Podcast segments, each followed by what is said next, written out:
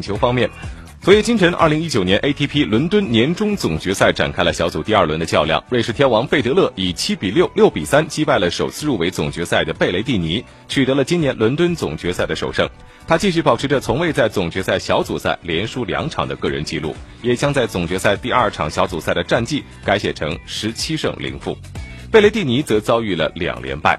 德约科维奇和蒂姆则奉献了精彩的三盘大战。虽然小德化解了对手的发球胜赛局，但是他在抢七四比一之后连丢五分，最终以七比五、三比六、六比七不敌蒂姆。